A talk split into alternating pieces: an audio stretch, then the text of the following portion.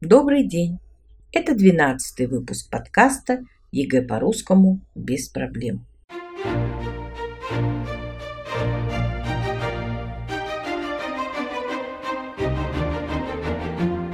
В эфире Анастасия, кандидат филологических наук, доцент. Сегодня мы разбираем задание по пунктуации. Итак, шестнадцатое задание. Укажите предложения, в которых нужно поставить одну запятую. Запишите номера этих предложений. Порядок будет такой. Сначала выделите грамматические основы, подчеркните однородные чины предложения, расставьте все запятые и только потом запишите ответы. Напоминаем, что запятая при однородных чинах предложения ставится при отсутствии между ними соединительного союза «и», при повторяющихся союзах и при двойных союзах так, как. Или не только, но и.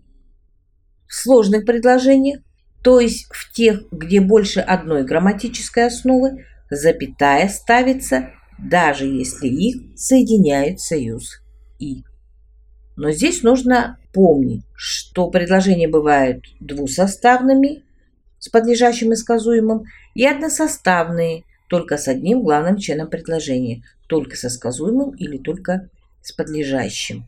Не забудьте, что если в сложно сочиненном предложении, соединенном союзом «и», у простых предложений, входящих в состав сложного, есть общий второстепенный член предложения, то запятая между ними не ставится.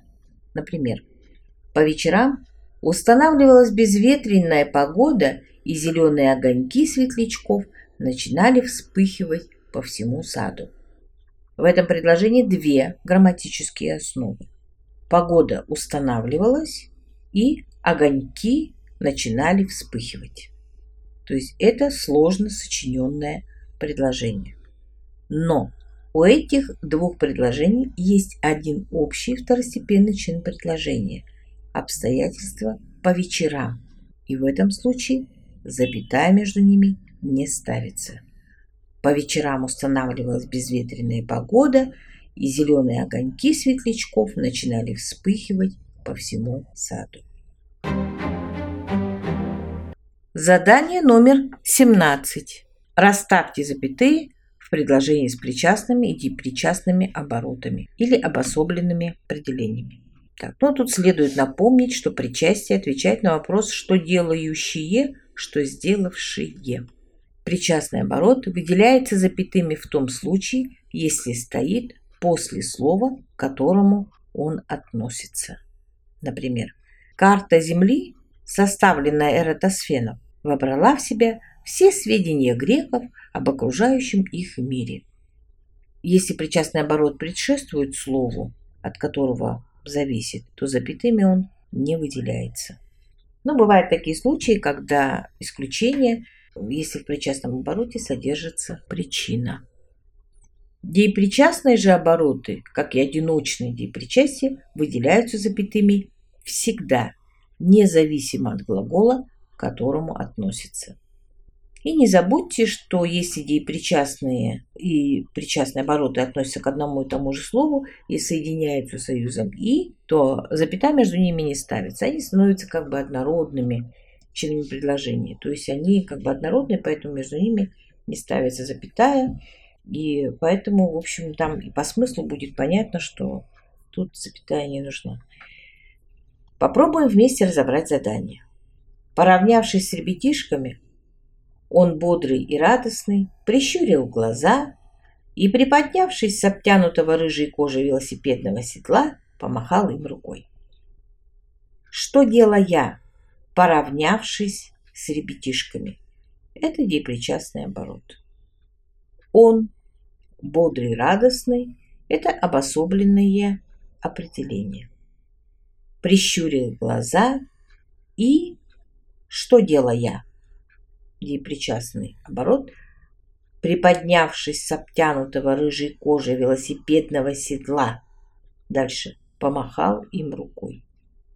Чтобы узнать, правильно ли вы определили границы причастного или депричастного оборота, мысленно уберите его из предложения, и основная информация предложения не должна пострадать. То есть у вас должно остаться полноценное предложение. В наше предложение это будет выглядеть так. Он прищурил глаза и помахал им рукой. А все остальное у нас обособленные определения и депричастные обороты. Депричастный оборот – развернутое, сопутствующее основному действию. Напоминаю, что если одиночное депричастие в предложении имеет наречное значение, то в этом случае оно запятыми не выделяется. Я люблю читать лежа.